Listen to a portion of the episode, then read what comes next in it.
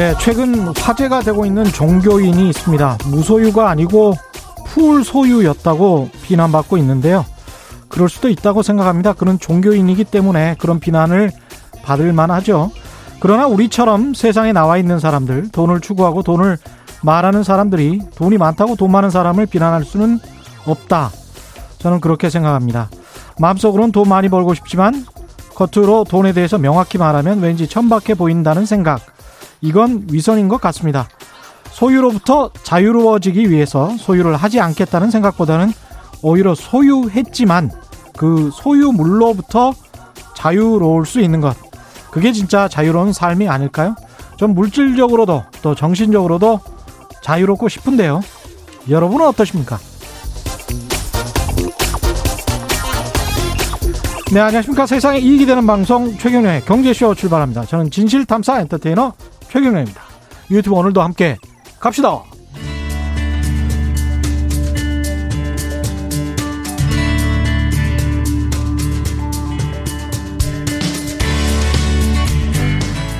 경제방송 아무거나 들으면 큰일 납니다. 듣고 또 들어도 탈이 나지 않는 최경령의 경제쇼. 네, 중앙재해대책본부에서 알려드립니다. 최근 수도권 외에도 비수도권 지역에서 산발적인 집단 감염이 지속 발생하고 있습니다. 연이은 전국적 확진자 증가세에 있어서 어, 대규모 확산을 방지하기 위해 국민들께서는 자발적인 사회적 거리두기와 방역 수칙 준수에 적극 동참해 주실 것을 당부드립니다. 각종 연말연시 행사 모임, 사람 간 접촉의 기회가 늘어날 가능성이 큰데요. 실내 활동 증가, 불충분한 환기로 밀집, 밀폐, 밀접 환경 노출 증가 등 위험 요인이 있습니다.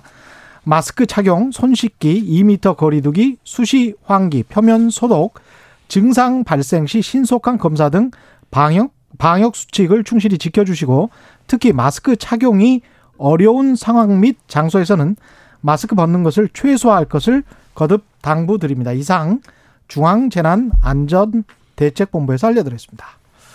예, 경제학 박사 보수진영의 대표적인 경제통에게 듣는 날카로운 경제 경제 분석과 따끔한 경제 조언 보수의 경제 시간입니다. 이혜운 전 국민의힘 의원 스튜디오에 나오셨습니다. 안녕하십니까? 안녕하세요. 오랜만입니다. 네, 오랜만에 뵙습니다. 네. 예. 일이 좀 많은데요. 요새 뭐 부동산도 좀 상황이 굉장히 안 좋은 것 같고 너무 속상합니다. 예.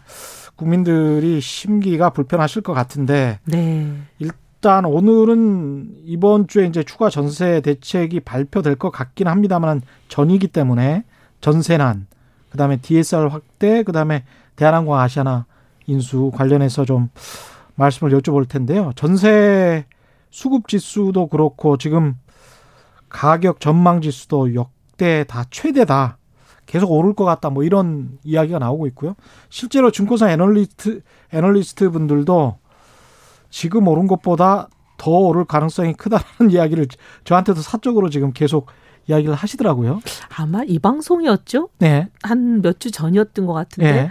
제가 이거 해결 안 된다. 네. 그랬는데 그때 아마 부총리가 음. 안정됐다, 해결됐다 이렇게 말씀하신 보도 나갔던 것 같아요. 예. 그래서 제가 아니다, 그럴 리가 음. 없다. 이거 참더 음. 어려워질 거다. 음. 그리고 내년 2월 되면 이제 신학기 이사철이 올 텐데 예. 그때 정말 걱정이다. 더 음. 끔찍해질 가능성이 높다. 음. 이 말씀 드렸는데 예. 그때 제가 64주째 연속 고공행진 했던 거 말씀드리면서 예. 68주째 고공행진이다 그랬거든요. 예. 근데 벌써 이번에 72주째, 73주째 그렇죠. 고공행진이잖아요.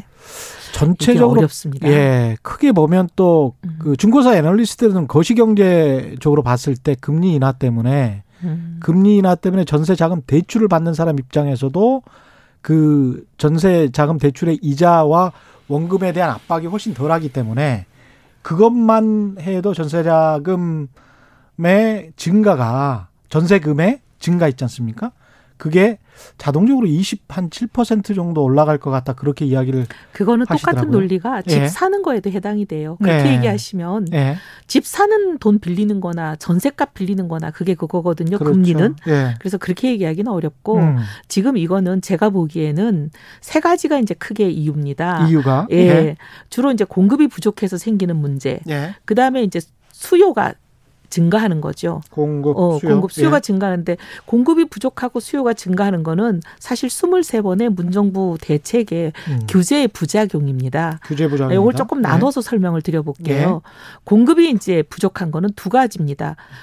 기존의 매물이 잠기는 게 있는 거예요. 예. 기존 전세 매물이 잠겨서 나오지를 않는 거. 음. 그다음에 이제 신규 매물이 줄어드는 거. 예. 새로 집을 져야 거기서 전세가 나오거든요. 예. 근데 새를 집을 짓는 거를 지금 줄어들고 있어요.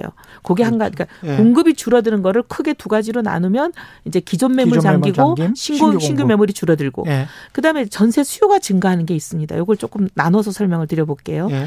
기존 매물은 그럼 왜 잠기냐. 음. 임대차 3법이 상당히 역할을 합니다. 예. 그다음에 이제 실수요를 아, 실거주를 강화한 게 있죠. 양도세를 감면 받으려 예. 그러면 2년 거주해야 음. 되고 그다음에 분양권을 받으려 그래도 재건축 단지에 2년 이상 거주해야 되고 그렇습니다. 또 그다음에 주택 담보 대출을 받으려 그러면 주택 담보 대출을 받고 6개월 이내에 전입 신고를 해야 되니까 실제 거주를 해야 되잖아요. 예. 그러니까 이렇게 하니까 예. 전세가 줄어들지요. 그러니까 기존 매물이 집으로 들어가려고 어, 하는 들어가려고 거죠? 하죠. 네. 근데 이제 사람들이 이렇게 얘기를 해요. 또 음. 특히나 부총리가 이렇게 얘기하시는 게 참 놀라워요. 국토부 장관도. 그럼 총량이 별로 안 변하는 거 아니야. 이쪽에서 이쪽으로 넘어갔으니까. 넘어갔으니까. 네. 이쪽 집은 남아야 되는데. 남은 거 아니야. 그게 정말 나는 아니 그거는 진짜 네. 너무 아무걸 모르시는 말씀이세요. 네. 총량도 중요하지만 총량도 중요한 건 말고 뭐가 중요하냐면 이 예. 집이라는 거는 주거 이동의 동태적 연결고리가 어마어마하게 중요합니다. 주거 이동의 동태적, 동태적 연결고리. 연결고리. 예. 이동을 하려는 사람들이 있는 거거든요. 그렇죠. 근데 그 이동이 막혀 버리면 음. 이게 유통시장과 지금 재고시장을 전혀 구분 못하고 하시는 말씀이세요. 재고 시장은 총량이 변함이 없죠. 음. 하지만 유통 시장은 옮겨가야 되는 거예요. 그러네. 내가 절로 옮겨가야 되고 음. 저 사람이 절로 옮겨가야 되고 물론 재고량은 똑같죠. 음. 하지만 일로 절로 옮겨다니는 사람들의 그 유통시장을 생각 안 하고 하는 얘기예요. 그러네요. 유통시장이 막혀버리는 거예요. 어. 그래서 이게 이제 매물이 잠겨버리면 옮겨가려는 모든 사람이 다 스탑이 되는 거 아니에요. 그러니까 특정 지역에 병목 현상이 일어나고 예. 그게 전체 시장에 가격 영향을 준다. 예. 그러니까 예. 이게 주거라는 게 모두가 음. 한 곳에 그냥 가만히 다 살고 있으면 문제가 없는 거죠. 예. 그럼 재고가 변동이 없는 거죠. 그러네. 근데 재고가 변동이 없다고 문제가 안 생기는 게 아닌데 어떻게 주택 정책을 담당하는 분들이 그렇게 재고 시장과 유통 시장을 구분 못하고 음. 주거 이동의 동태적 연결고리 연쇄 이동의 개념이 없는 분들이 주택 정책을 담당하시는지 저는 정말 답답할 뿐인데 그 어쨌든 흐름 물결의 흐름. 아, 예. 물결의 흐름. 그 흐름이 예. 막힌 거예요, 지금. 음. 그게 임대차 3법이 그 흐름을 막은 거고. 예. 이제 그래서 이제 임대차 3법과 어떻게 보면 실거주를 강화하는 이 정책이 기존 매물을 잠기게 한 거죠. 예. 그다음에 이제 신규 매물은 왜 줄어들었냐? 예. 분양가 상한제 이게 실거주 요건도 어, 강화할 뿐만 아니라 굉장히 이제 이 정부 들어서는 재건축, 음. 재거, 재개발을 음. 어떻게 보면 규제로 지연을 시키고 줄이고 했잖아요. 예. 예를 들면 이제 박원순 시장 10년 동안에 음. 사실 서울 지역에 393개의 정비구역을 해제를 해버렸어요. 예. 재건축을 못하게 하는 거죠. 재개발 어. 못하게 하고. 예. 근데 이제 철학이 재생과 보존이세요. 음. 재개발 재건축을 원치 않으시는 분이시잖아요. 예. 근데 서울이라는 도시는 빈 땅이 거의 없어요. 대규모로 음. 주택을 새로 지을 만한 곳이. 그렇죠. 근데 새 예. 집에 대한 수요는 여전히 있잖아요. 예. 근데 이제 산업화 시대에 우리가 대량으로 공급했던 낡고 노후화된 불량 주택 음. 어떻게 보면 유통기한이 지난 집은 개수가 아무리 많아도 새 집에 대한 수요를 충족 못 하기 때문에 새 집이 끊임없이 공급이 돼야 되는데 예. 지금 새 집의 공급을 재정비 그러니까 정비를 못하게 하면서 정비 사업을 막으니까 이게 안 되는 거 아니에요. 음. 그래서 여기서 신규 공급이, 공급이. 줄, 막아진 거예요. 음. 그러면서 신규 공급에 따라서 거기서 나오는 신규 전세가 예. 줄어든 거예요. 전세 수요 증가를 말씀하셨는데 전세 수요 증가는 어떻게 일어나는 겁니까? 전세 수요 증가는 네. 집을 사게 되는 사람들이 네. 집을 안 사고 전세로 빠지는 게 이제 전세 수요 증가예요. 아, 이게 집을 살려 그러던 사람들이 낮을 것 같으니까. 어, 그리고 로또 청약 영풍이 보니까 예. 어? 그러면 지금 당장 집을 사지 않고 뭔가 이제 로또 청약이 나한테 올 때까지 청약을 기다려보자. 기다리면서 대기 수요로 빠지는 거예요. 그럼 지금은 전세를 살아야 되잖아요. 그렇죠. 그러니까 로또 청약 열풍 이 자체도 음. 아주 드물게 일어나는 일이지만 그 기회가 올 때를 기다리면서 음. 전세를 사는 거죠. 가까이 살 수 있는 그냥 이렇게 어 단독 주택이나 이런 걸 사는 사버리는 게 아니고 예. 뭔가 새로운 아파트가 분양이 될 때까지 기다리면서 음. 전세를 사는 거죠. 그렇죠. 그런 게 많고 그다음에 이제 새 집을 살려고 하는 돈을 지금 주택 담보 대출이나 이런 걸 참 막잖아요. 예. 그러니까 지금 당장 집을 살 돈을 못 마련하는 거예요. 그러니까 음. 내가 지금 가진 돈으로는 전세밖에 안 돼서 또 전세로 전락하는 사람들이 많아지는 거예요. 그렇게 지금 판단을 하시, 하고 계시고요. 네. 정부가 이르면 한 내일쯤에 이제 전세 대책을 발표한다는데 어떤 지금 시장에 어떤 내용이 들어갈 것 같다 이런 이야기는 있습니까? 이제 이 정부가 할 만한 대책이 빤하죠. 어떻게 예상하십니까? 제가 보기에는 이제 예. 공급을 예. 풀고 음. 규제도 좀 수정을 해서 완화를 하고 해야 될 것 같은데 네. 분명히 그건 잘 안 할 겁니다. 그건 안 할. 안 하고 뭘 할 것 같으냐? 예. 공공 임대를 대폭 늘리겠다 이런 얘기를 또 할 거예요. 그거는 굉장히 시간이 걸리는 문제잖아요. 그 얘기는 지난 예. 어 9월에도 했고 10월에도 했고 계속 했죠. 공공임대 늘리겠다는 얘기는 벌써 많이 들어보셨잖아요. 근데 그거는 이제 지으려면 시간이 걸리는 시간이 문제니까. 많이 들리는 중장기 대책이죠. 예. 첫, 첫째 그게 굉장히 실현 가능성이 낮아요. 예. 그리고 실현이 된다 하더라도 적어도 음. 5, 6년은 걸립니다. 그렇죠. 근데 예. 이제 단기 대책으로 뭘 할 것 같으냐면 아마 음. 이런 거를 할 거예요. 임대해서 매입해서 매입해서 임대하겠다. 아, 매입 그래서 이제 현재 다가구나 뭐 오피스텔이나 뭐 원룸이나 이런 것 중에서 공실로 있는 것들을 음. SH가 되든 뭐 LH가 되든 이런 데서 사가지고 음. 매입을 해서 이걸 임대하겠다 이렇게 얘기를 할 텐데 예. 이것도 굉장히 현실성이 낮아요. 전체 수도권 전체 예. 물량으로 나와 있는 게 한 3,336가구 정도 나와 있거든요, 공실이. 별게 없다. 많지도 않을 뿐만 음. 아니라 문제는 이걸 다 산다고 한들 지금까지 장기 이렇게 전세난이 심해서 전세가 하나 물량이 나왔다 그러면 수십 명이 줄을 서서 면접을 보는 상황이 생기고 음. 심지어 얼마 전에 뉴스 보니까 임대 아파트 하나 나오니까 그거 하나 나올 거를 기다리고 아직 나오지도 않았는데 나올까봐 며칠씩 밤을 새서 그 앞에 줄을 서시잖아요. 예. 이런 상황인데도 공실로 있는 집이면 음. 사람들이 원하는 집일까요? 원하지 않는 집일까요? 원하지 않는 집이죠. 음. 원하지 않는 곳이거나 예. 원하지 않는 형태이거나 뭐 여러 음. 가지 이유가 있을 거예요. 음. 근데 그런 집을 정부가 국민 예산으로 사봐야 그런 집은 사람들이 많이 원하지를 않아요. 그런 지적도 맞을 맞을 것 같습니다. 네. 그 대안이 지금 참 마땅치가 않은데 차라리 저는 예. 제안하는 게 음. 지금 보면 이제 상가 중에도 공실이 많거든요. 그렇죠. 근데 그런 상가를 정부가 국민 예산으로 매입을 하지 말고 어. 그냥 그런 상가 주인이 주거용으로 전환하겠다 리모델링 하겠다 하면 차라리 전환 규제 비용. 같은 걸 좀 풀어주고 어. 전환 비용을 대주지는 말고 세금으로 예. 그걸 장기 저리로 융자를 해주든지 해가지고 어. 오히려 그런 걸 민간이 고쳐서 자기가 임대하게 규제만 풀어줘도 훨씬 낫거든요. 그게 이제 그 중앙에 어떤 그 오피스 빌딩이랄지 뭐 이런 것들도 규제를 큰 풀어서 빌딩을 하기는 좀 어렵지만 꼬마 예. 빌딩들이 많습니다. 동네 곳곳에 보면 예. 공실들이 굉장히 많아요 지금. 아, 장사가 안 돼서.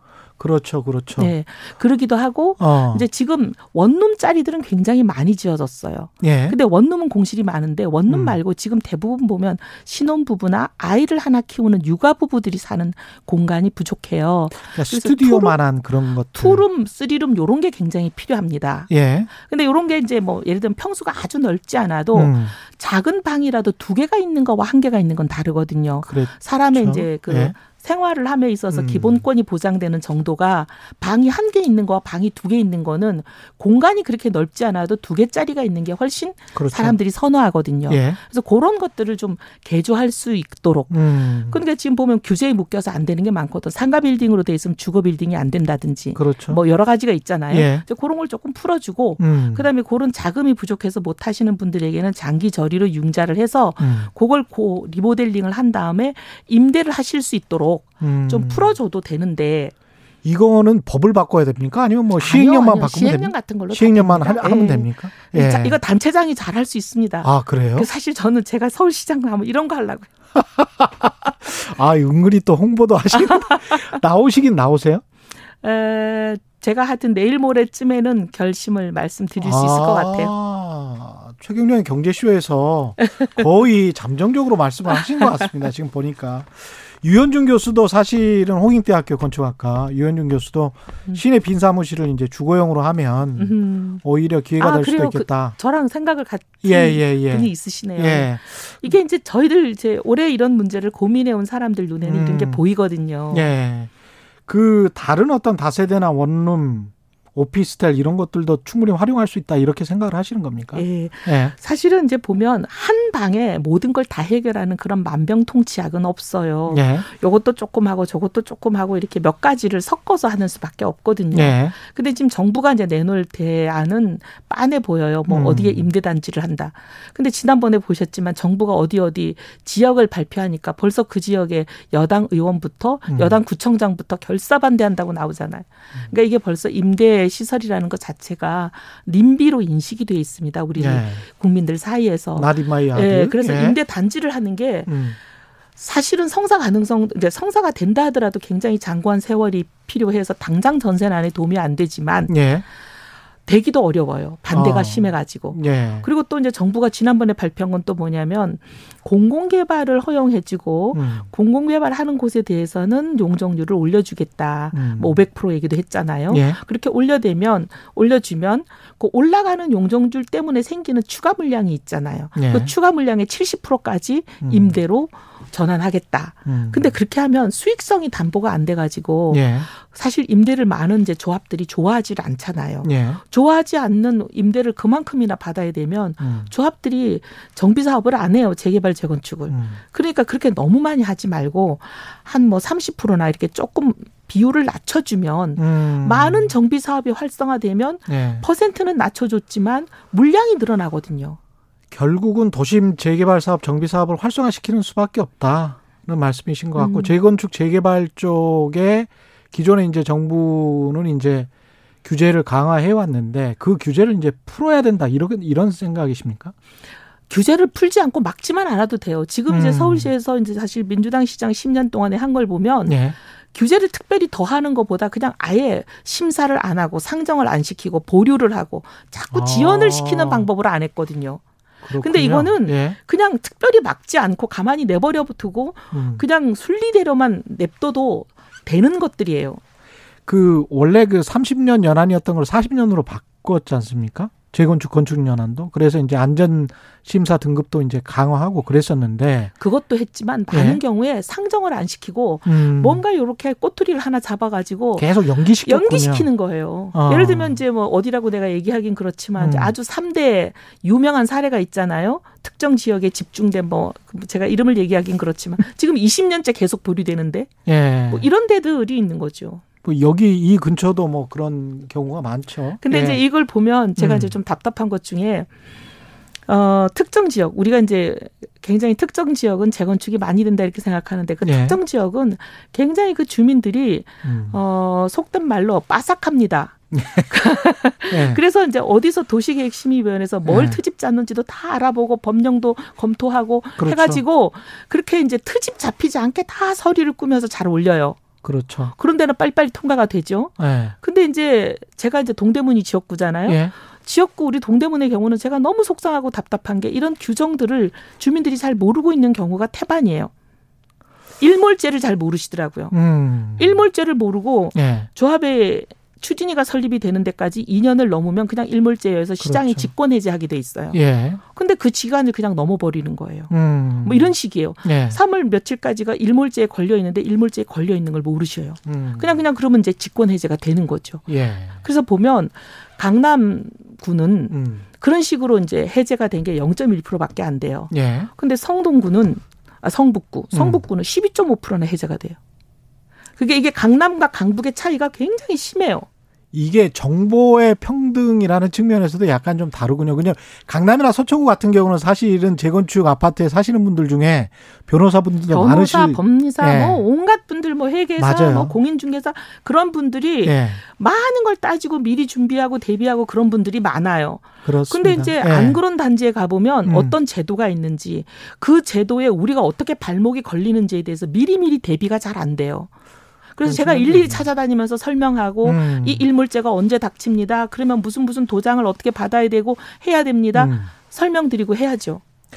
근데 이제 정부가 재건축 규제를 강화했었던 원래 취지는 음. 재건축을 계속 이렇게 풀어주면 재건축의 집값 앙등 때문에 기존 주, 주택의 집값이 앙등돼서 계속 악순환이 되는 것 아니냐 그 생각 때문이었는데. 근데 그게 실증적으로 예. 그게 완전히 허구라는 게 이미 다 밝혀졌는데도 아. 그 말을 안 받아들여요. 오히려 음. 재건축 단지의 가격 상승률이 바로 옆에 있는 인근 단지의 가격에 영향을 올리 가격을 올리는 게 아니라 거꾸로 예. 인근 단지가 재건축 단지에 가격을, 가격을 올리고 있어요. 원인과 결과가 예, 바뀌었다. 왜냐하면 지금 우리나라는 예. 허그라는 주택 보증 공사가 있잖아요. 예. 이 허그가 주택 보증을 해주는 과정을 통해서 주택 보증이라는 건 워낙 대단지에 건축비가 어마어마하게 드는 사업이다 보니까 혹시 이게 중간에 부도가 나버리거나 하면 얼마나 많은 피해를 입겠어요. 예. 그러니 혹시 그런 일이 나더라도 정부 주택보증공사라는 정부 기관이 음. 보증을 해주는 거예요. 사고가 나도 그렇죠, 그렇죠. 돈을 대주는 든든한 곳이 있다 이렇게 보증을 해주는 거잖아요. 그렇습니다. 근데 그 네. 그 보증을 해줄 때는 분양가를 어느 정도로 해라라는 내부적인 합의. 암묵적인 예. 합의가 이루어져야 보증을 해주니까 예. 그 보증을 해주는 과정을 통해서 분양가를 사실상 다 통제해 왔어요. 하는 거죠. 예. 분양가 상한제가 실시되기 이전에도 다 통제해 오고 있어요. 그 맞습니다. 그래서 예. 사실은 인근 가 인근 아파트 가격보다 다 어느 정도 저기 어, 비슷하게. 약간 낮게, 예, 약간, 약간 낮게, 약간 맞아요. 낮게 그렇게 예. 통제해 오고 있잖아요. 예. 근데 시간이 지나면 이 통제돼서 분양을 했던 인근보다 낮았던 이 재건축 단지의 아파트 가격이 금방 옆에 값을 따라가는 거예요. 아, 인근 시세를 따라간다. 예, 인근 시세를 따라가는 거예요. 오히려 재건축이 선도하는 게 아니고, 아니고 재건축이, 재건축이 따라간다. 옆에 인근 단지를 따라가는 거예요. 그렇기 때문에 재건축 규제를 기존의 규제를 철폐하고 그 다음에 그걸 공급을 많이 해주는 게 오히려 가격 안정화에 도움이 될 것이다. 오히려 물량을 늘리는 것이 가격 안정화에 도움된다. 이게 이제 어떻게 보면 실증 분석들이 그렇게 다 나와 있는데도 음. 그 잘못된 믿음을 고치지를 않으세요. 예. 그 정부가 지금 임대차 보호법 등 기존의 부동산 정책은 수정이 없다는 거고 그다음에 그러니까 이제 김현미 장관도 계속 유임시킬 것 같고 뭐 이런 상황입니다. 여기에 관해서는 어떻게 생각하십니까?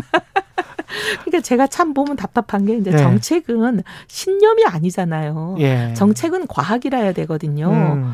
내가 어떤 이념을 갖고 있다고 그 이념을 따라서 하게 되면 국민만 고통을 받죠. 정책은 신념이 아니다. 정책은 예. 신념으로 하면 안 되고 정책은 음. 과학으로 해야 됩니다.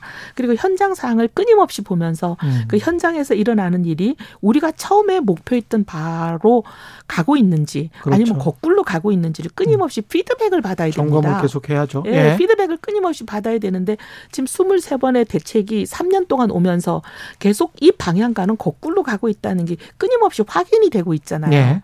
지금 임대차 3법 하면 전세가 안정될 거라 그랬지만 그게 음. 아닌 거는 이미 벌써 한 어, 7월 달이니까 한 4개월? 그렇죠. 다 돼 오는 거잖아요. 예. 거꾸로 가고 있고. 음. 그러면 고쳐야죠. 음. 그 방향을 고집할 게 아니라. 그래서 지금 저 DSR 규제 같은 거를 또 새로 내놨는데 DSR 규제는 아시겠지만 이제 뎁 서비스 레이쇼에서 연소득 대비 대출 원리금 상환 모든 대출이죠. 예, 모든 대출의 원리금 상환, 음. 신용, 뭐 주택담보대출 다 포함하는 겁니다. 아 그러기도 예. 하고 뭐 자동차 할부금 같은 거, 예. 학자금 대출 받은 거 모든 그렇죠. 대출이 다 들어가죠. 우리가 원래 알고 있는 DTI라는 거는 음. 주택담보대출, 부동산 그렇죠. 대출만 거기 원리금 상한을 넣는 거지만 예. 지금 이 DSR이라는 예. 거는 어떤 형태의 대출이든 다 들어가는 거죠. 그렇습니다. 근데 이제 굉장히, 굉장히 초강력 규제죠. 예. 근데 주요 내용은 고소득층에 대해서 1억 이상 대출의 경우 DSR을 적용하고 그다음에 신규 한다는 거죠. 예. 신규 대출에 적용하니까 기존 대출에는 적용하지 않겠다. 그러니까 11월 30일부터 이제 대출을 하는 사람들은 여기 걸리는 거고 예. 11월 29일까지 이제 대출 받으면 여기 안 걸리니까 지금 뭐 갑자기 이 신용 대출이 어제 오늘 사이에 3, 4배씩 는다는 거 아니에요? 아, 오히려 예. 미리 하겠다. 11월 13일 날 이걸 발표했잖아요. 예. 그러니까 지난주 금요일 날 발표를 했는데 은행이 그때는 안 열었죠. 음. 그러니까 월, 화 지금 여니까 어제 오늘 사이에 3, 4배가 늘었다는 거 아니에요. 예. 그러니까 이게 시장은 이렇게 민감하고 빠르고 정확합니다. 음. 근데 정책이 이 민감하고 빠르고 정확하게 움직이는 시장의 작동 원리를 음. 정확하게 이해하고 그 방향으로 정책을 해야 돼요. 이 DSR 규제는 가계부채라는 측면에서나 부동산 가격 안정이라는 측면에서 이제 여러 가지 함의가 있을 것 같은데 이게 이 방향은 맞습니까? 아니요. 가계부채 차원에서 한 건 아니고 네. 지금 이거는 음. 부동산 규제 차원에서 한 거죠. 음. 처음에 이제 이 정부의 정책 방향은 뭐였냐면 네. 집을 빚을 내서 못 사게 해야겠다. 음. 자꾸 빚을 내서 집을 사니까 집값이 오른다. 예. 그래서 빚을 내서 못 사게 주택 담보 대출을 규제를 강하게 했잖아요. 예. 그게 이제 DTI, LTV 다 규제한 거 아닙니까? 그렇죠. 예. 그랬는데 아니 이게 그렇게 규제를 강하게 했는데도 이게 자꾸 집값이 오른단 말이죠. 예. 그러니 예. 아니 어디서 돈이 나서 자꾸 집을 살라 그러고 집을 오르 집을 집값이 오르지? 음. 영끌에 패닉 바잉이 나오잖아요. 그렇죠. 예. 그러니까 아니 그렇게 집을 살 수 있는 돈을 못 빌리게 틀어 음. 막았는데 음. 어떻게 영끌에 패닉 바잉이 나오냐. 가만히 보니까 담보 대출을 받는 거 말고 음. 담보 없이 돈 빌리는 길이 또 있더란 말이죠. 신용 대출 있죠. 예. 예. 그게 이제 담보 없이 빌리는 거 아닙니까? 그렇죠. 이 사람이 소득도 있고 안정된 그렇습니다. 직장이 있고 예. 아이 사람은 월급을 꼬박꼬박 들어오는 사람이니까 음. 요 정도 되는 사람이면 담보를 내지 않아도 돈을 빌려주면 갚을 수 있는 사람이구나. 이렇게 해서 빌려주는 신용 대출이란 길을 우리가 모르고 안 막았구나. 음. 아, 요것도 막아야 되겠구나. 음. 그렇게 생각해서 이제 이것도 막는 거 아니에요. 네. 그러니까 이게 가계부채 대책은 아니고 음. 가계부채는 지금 워낙 초저금리이기 때문에 음. 이 초저금리가 갑자기 이제 고금리로 올라갈 위험성이 있으면 몰라도 음. 이 초저금리는 굉장히 상, 당분간 유지가 될 거잖아요. 네. 그러면 원리금 상환이 안 되는 그런 일은 위험은 갑자기 생기지는 않으니까 음. 가계부채가 갑자기 뭐 폭탄이 터진다 이럴 가능성은 적어요. 그러니까 가계부채를 관리하는 차원에서 신용대출을 규제했다고 보기는 어렵고 네. 부동산 값을 안정시키는 집값 안전 대책으로 이걸 막은 거죠. 근데 이렇게 도입을 했는데 이게 한쪽에서는 너무 늦었다라는 측도 있고 한쪽에서는 DSR까지 규제를 하면 이게 너무 과하다라는 측면도 있는데 어떻게 보십니까? 너무 과하다고 보죠. 예. 왜냐하면 이게 이제 사실은 이제 뭐 이유가 뭐든지 간에 음. 결론적으로 보면 문정부 부동산 대책의 결과로 집값이 너무 올랐잖아요. 예. 사실 뭐 지금 법원 등기 데이터로 분석한 걸로 이미 48.7%가 문정부 3년 만에 오른 거는 누구도 부인할 수 없는 거니까. 예. 그리고 6억 정도 하던 서울의 아파트 중위값이 지금 이제 10억에 육박하는 건 맞잖아요. 음, 예. 그 얘기는 이제 저축해서 집을 살 수 있는 세상은 끝났잖아요. 음. 그러면 이 사람들이 돈이라도 빌려서 예. 집을 살 수밖에 없게 내몰았잖아요. 그렇죠. 그리고 이제 집이 이런 식으로 집값이 급하게 오르니 이분들이 얼마나 불안합니까? 음. 내가 지금이라도 집을 안 사면 조금 더 기다리면 이제 집값이 더더더더 빨리 올라가지고 예. 나는 이제 빚을 내도 집을 못 사게 돼 버리니까. 음. 그러니까 지금이라도 빨리 빚을 내서 집을 사자. 음. 이 불안감으로 사실 많은 3040 젊은 사람들 생애 첫 주택을 사는 요 사람들을 음. 내몬 거는 정부 책임이에요. 음. 그래서 빚을 내게 영끌하게 패닉 바잉하게 내몰아놓고 이제 그분들이 빚이라도 끌어서 집을 살라고 하니 음. 너는 빚내서 집 사지 마. 이렇게 막아버리면 음. 무슨 생각이 드냐면 부모 잘 만나서 현금 가지고 집 샀던 사람들은 다 집 사서 이제 집 올랐고 값이 올라서 자산도 올랐고 나는 그래도 빚이라서 내서 빚이라도 네. 내서 집 살라 그러는데 네. 그것도 못하게 막으면 네. 무슨 절망감이 들겠어요. 음. 아 저는 정말 이거는 정말 해서 안 될 일을 한다고 생각합니다. 음. 정부의 그 보유세 강화 정책이나 양도세, 양도세도 이제 다주택자에 관해서는 6월 내년 6월부터죠. 예, 예 중과를 중과를, 중과를 하게 할 테니까 그 안에 좀 팔아라. 그러면 음. 일반 과세를 하겠다. 뭐 이런 이야기잖아요. 근데 별로 매물이 안 나오잖아요. 그러니까 그게 저도 좀 신기해서 그걸 좀 여쭤보고 싶은데 이 세금 정책에 관해서는 어떻게 생각하시는지. 일단 저는 예. 집을 하나 갖고 평생 사는 사람들에게는 보유세를 음. 매기는 게 저는 부당하다고 생각해요. 1주택자는 보유세가 네. 부당하다. 장기 사는 사람들, 예. 장기로 뭐 예를 들면 샀다 팔았다를 번복하는 사람도 아니고 지금도 보유 공제가 좀 있지 않습니까? 장기 보유 특별 공제가. 아, 그렇지만 별로 없어요. 예. 그리고 이번에 중과되는 걸 보면은 음. 거의 그분들에게도 상당한 중과거든요. 음. 근데 왜냐하면 1주택자에게도 예, 1주택자에게도 예. 보유를 한다는 보유세라는 것은 음. 현금화가 되지 않은 거예요. 소득이 되지 않은 거잖아요. 예. 예를 들면 거래를 해서 양도 차익이 발생한 거는 돈을 벌은 거예요. 예. 돈을 벌었으니까 그 벌은 거에 대해서 세금을 매기는 거는 뭐 중과를 해도 크게 할 말이 없어요. 음. 물론 이제 거기도 뭐 다른 이론이 있는 그건 좀 이따 음. 말씀드리고. 예. 그런데 보유라는 것 자체는 집을 갖고 있기만 한 거기 때문에 음. 팔아서 소득이 된 게 없어요. 음. 그리고 한, 한 채만 갖고 장기를 살기 때문에 이분은 집이 그냥 생활의 수단인 거지 투기의 수단도 아니고 예. 아무 소득이 나온 것도 아닌데 그걸 가지고 거기에다가 보유세를 이제 점점 올린다는 것은 음. 이거는 저는 부당하다고 보죠. 아니 근데 미국이나 캐나다 같은 다른 OECD 선진국 보유세가 이렇게 세지 않습니다. 우리는 지금 보면 어, 보유세가 아니네. 지금 예. 이제 어 종부세를 만약에 예를 들면 종부세도 예. 1주택자에게도 매기잖아요. 예. 종부세가 센 경우에는 지금 6%? 최고 세율이 6%잖아요. 어. 굉장히 센 겁니다.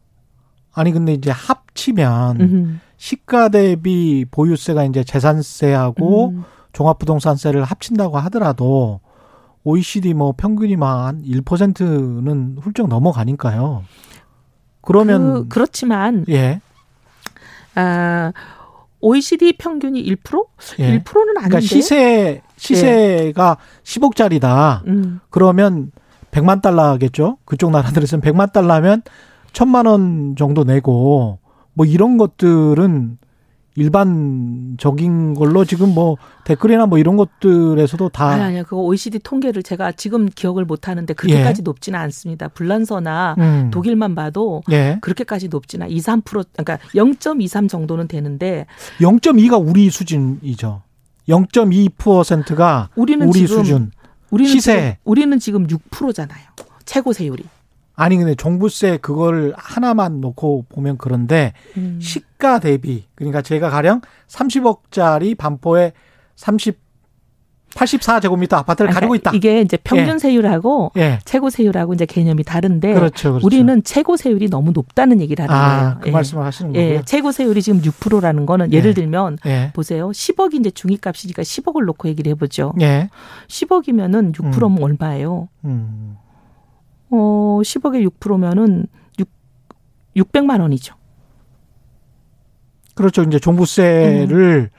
그걸 근데 그거를 이제 따로 공제해 주는 방법이 있고 그러니까 왜냐면 이제 부부 아니, 아니, 10억에 600만 10억에 6%면은 예.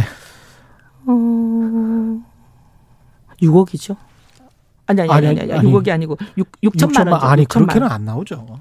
예, 그렇게는 종부세가 안 나오고 그렇게는 안 나오고 그렇게 나오시는 분 있으면 그거는 제가 보기에는 이제 밀란 수준일 것 같고 뭔가 지금 계산에 네, 착오가 있으신 것 같고요. 일단은 그러면 이제 보유세나 양도세와 관련된 세금 정책에서도 뭔가 좀 완화를 시켜야 된다는 그런 말씀이시죠. 그때도 보유세가 너무 예. 중가예요, 지금. 음. 6월 1일부터 중가가 너무 세게 된다는 거죠. 예. 그리고 양도세의 경우에도 0.8, 그러니까 8.3% 정도까지 중과가 됩니다. 최고 세율은. 예. 를 들면 1년 미만에 팔고 다주택자고 음. 뭐 이게 이제 여러 가지 조건이 중첩적으로 적용이 되는 사례에는 너무 중과가 심해요. 음. 그래서 우리나라 경우에 예. 다른 나라보다 이 보유세하고 양도세가 너무 세율이 세요. 예. 이렇게까지 센 거는 좀 음. 생각해 봐야 된다는 거죠.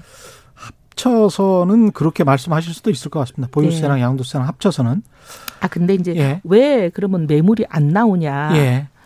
지금 이제 사람들이 전망 관망을 하는 것 같아요. 음, 관망을 한다. 관망을 하는 것 같아. 이게 이대로 가겠냐 하는 것도 지금 다들 지켜보고 있는 것 같아요.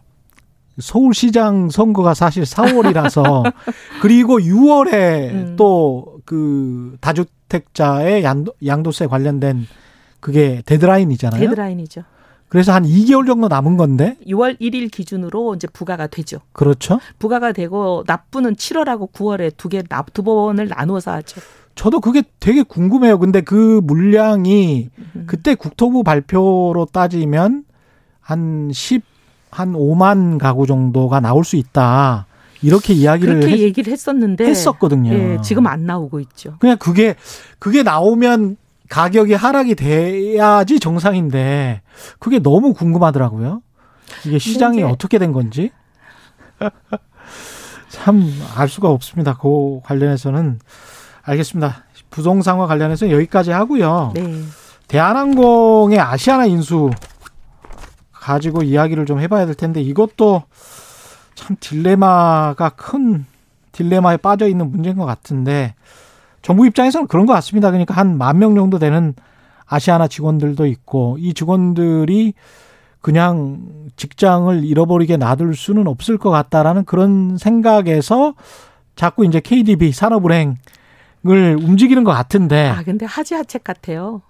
하책 같다. 아 하지 하책이죠. 예. 왜냐하면 또 아시아나에도 벌써 돈을 꽤 넣었잖아요. 넣었죠.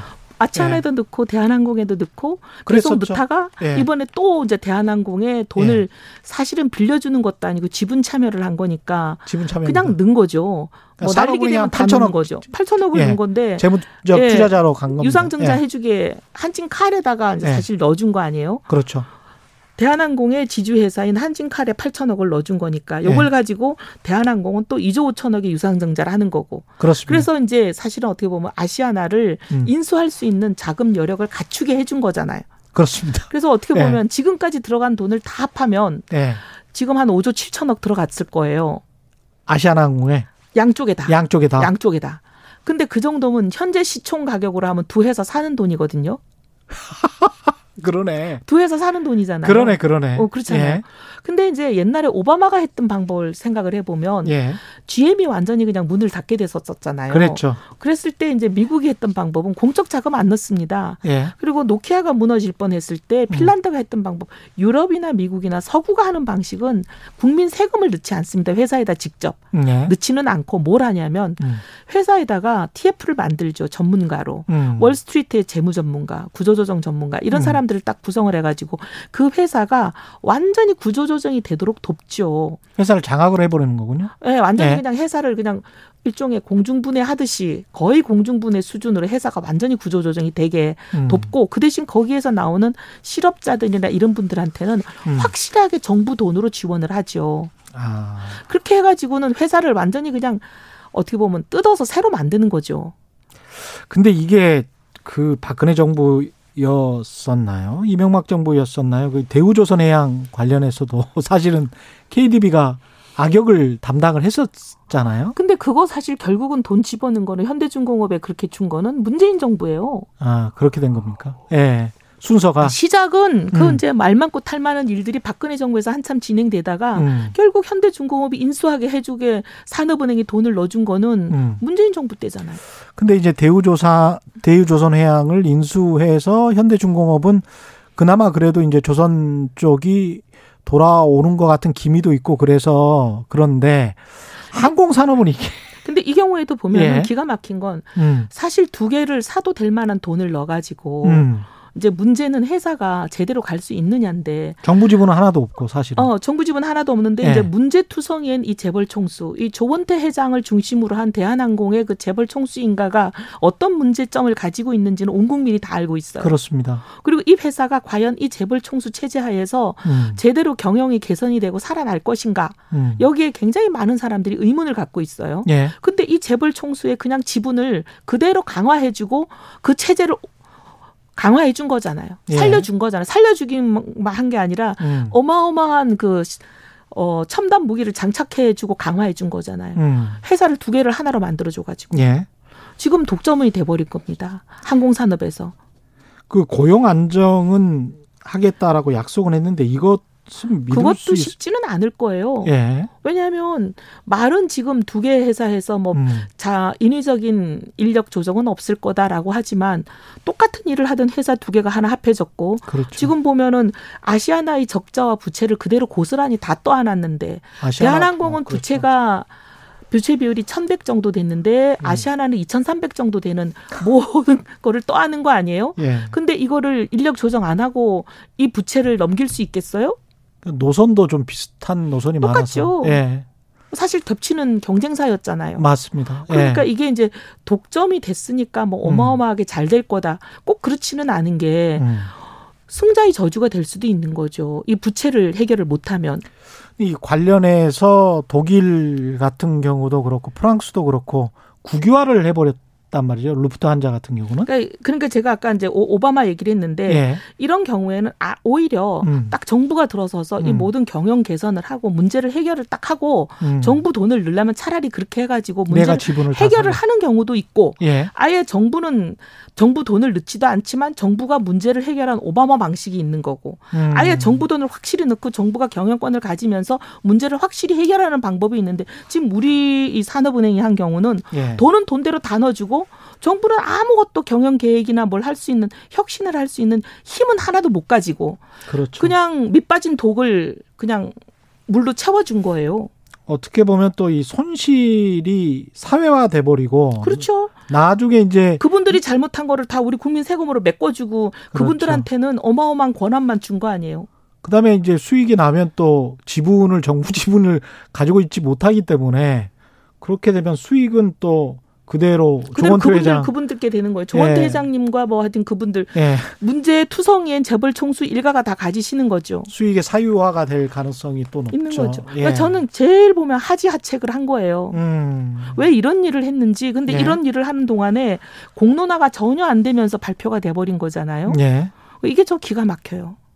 이게 뭐 아까 한 5조 원이 넘는 돈이 지금 이미 투입됐다고 말씀을 하셨는데 산업은행의 부실이나 이쪽으로도 갈 만한 그런 액수입니까? 어떻게 어, 보십니까? 당연하죠. 이 정도면 예. 음. 대우조선 해양도 이렇게까지 이제 사실 대우조선 해양은 마, 말씀하신 대로 조선업이라는 음. 게 그래도 이제 침체기를 벗고 화랑으로 갔기 때문에 그나마 이제 돈이 완전히 이제 날리는 돈은 안 됐지만 예.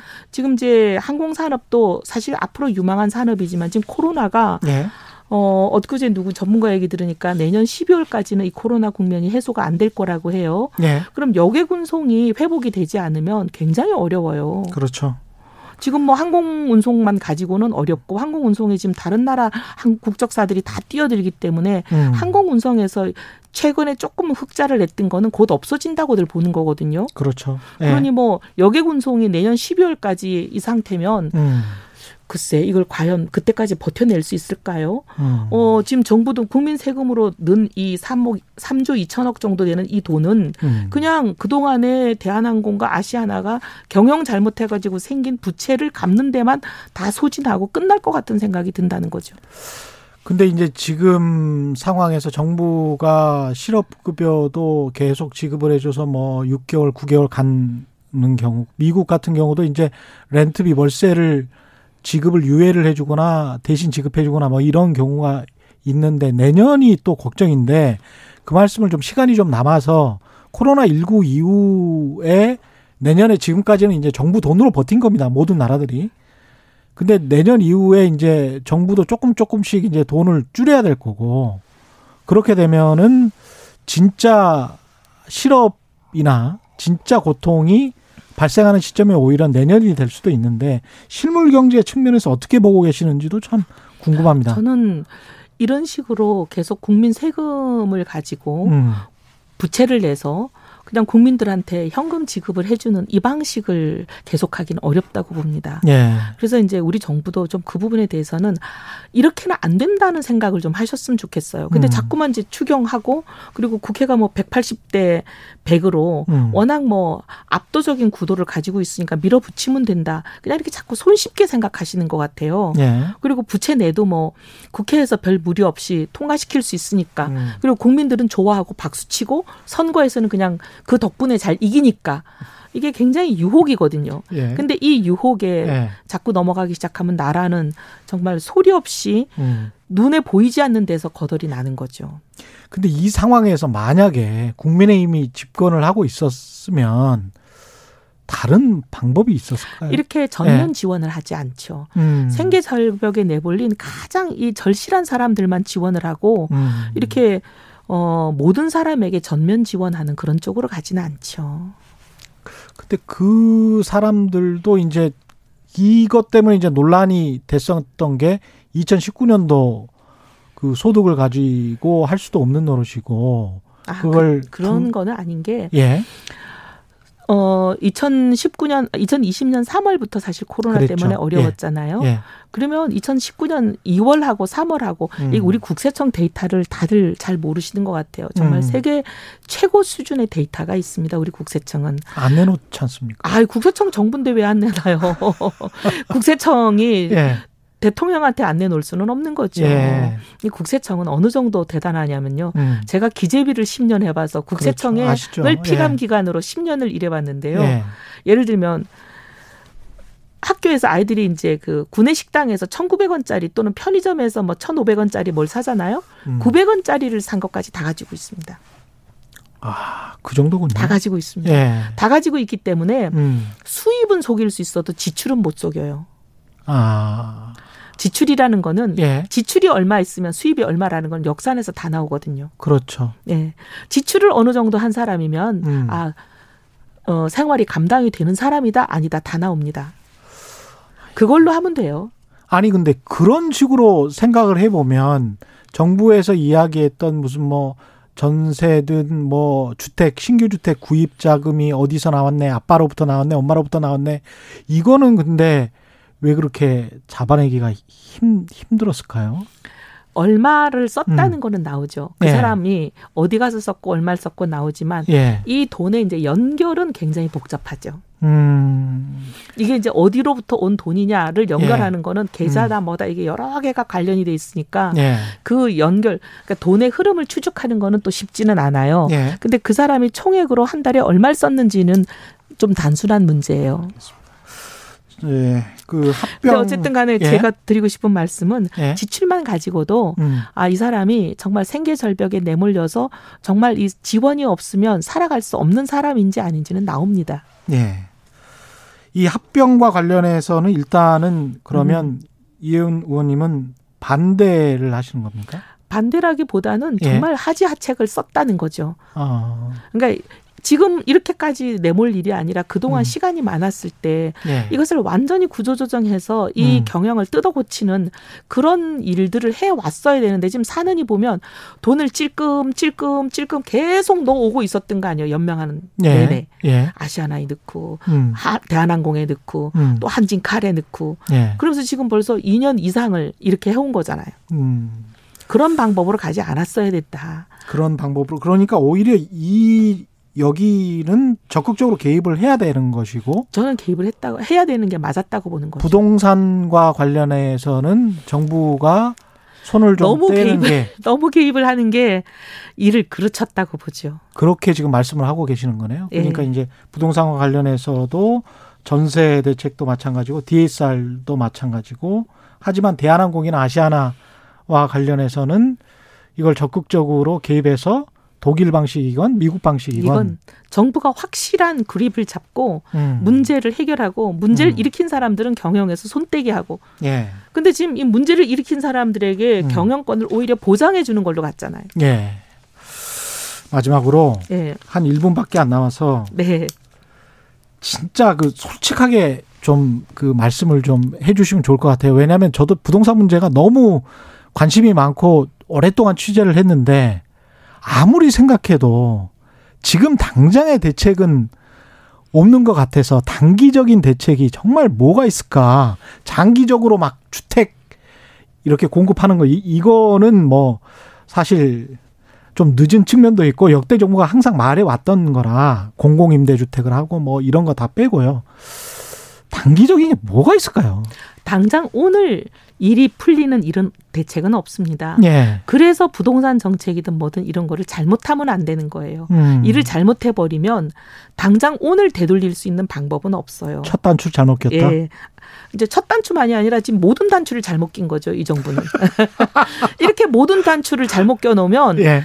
단추를 풀어도 일이 해결되는 데는 3, 4년 걸립니다. 음. 지금 이 잘못해놓은 일들을 오늘 다 모든 일이 없었던 걸로 오늘 조치를 원위치를 한다 해도 일이 해결이 되고 이 모든 문제가 해소가 되는 데는 2, 3년이 걸리는 거죠. 시간이 필요하다. 네. 예, 오늘 말씀 감사하고요. 예, 지금까지 야권의 대표적인 경제통 이혜훈 전 의원과 함께했습니다. 고맙습니다. 감사합니다. 예, 저는 KBS 최경영 기자였고요. 내일 4시 5분에 다시 찾아뵙겠습니다. 지금까지 세상이 이익이 되는 방송 최경령의 경제쇼였습니다. 고맙습니다.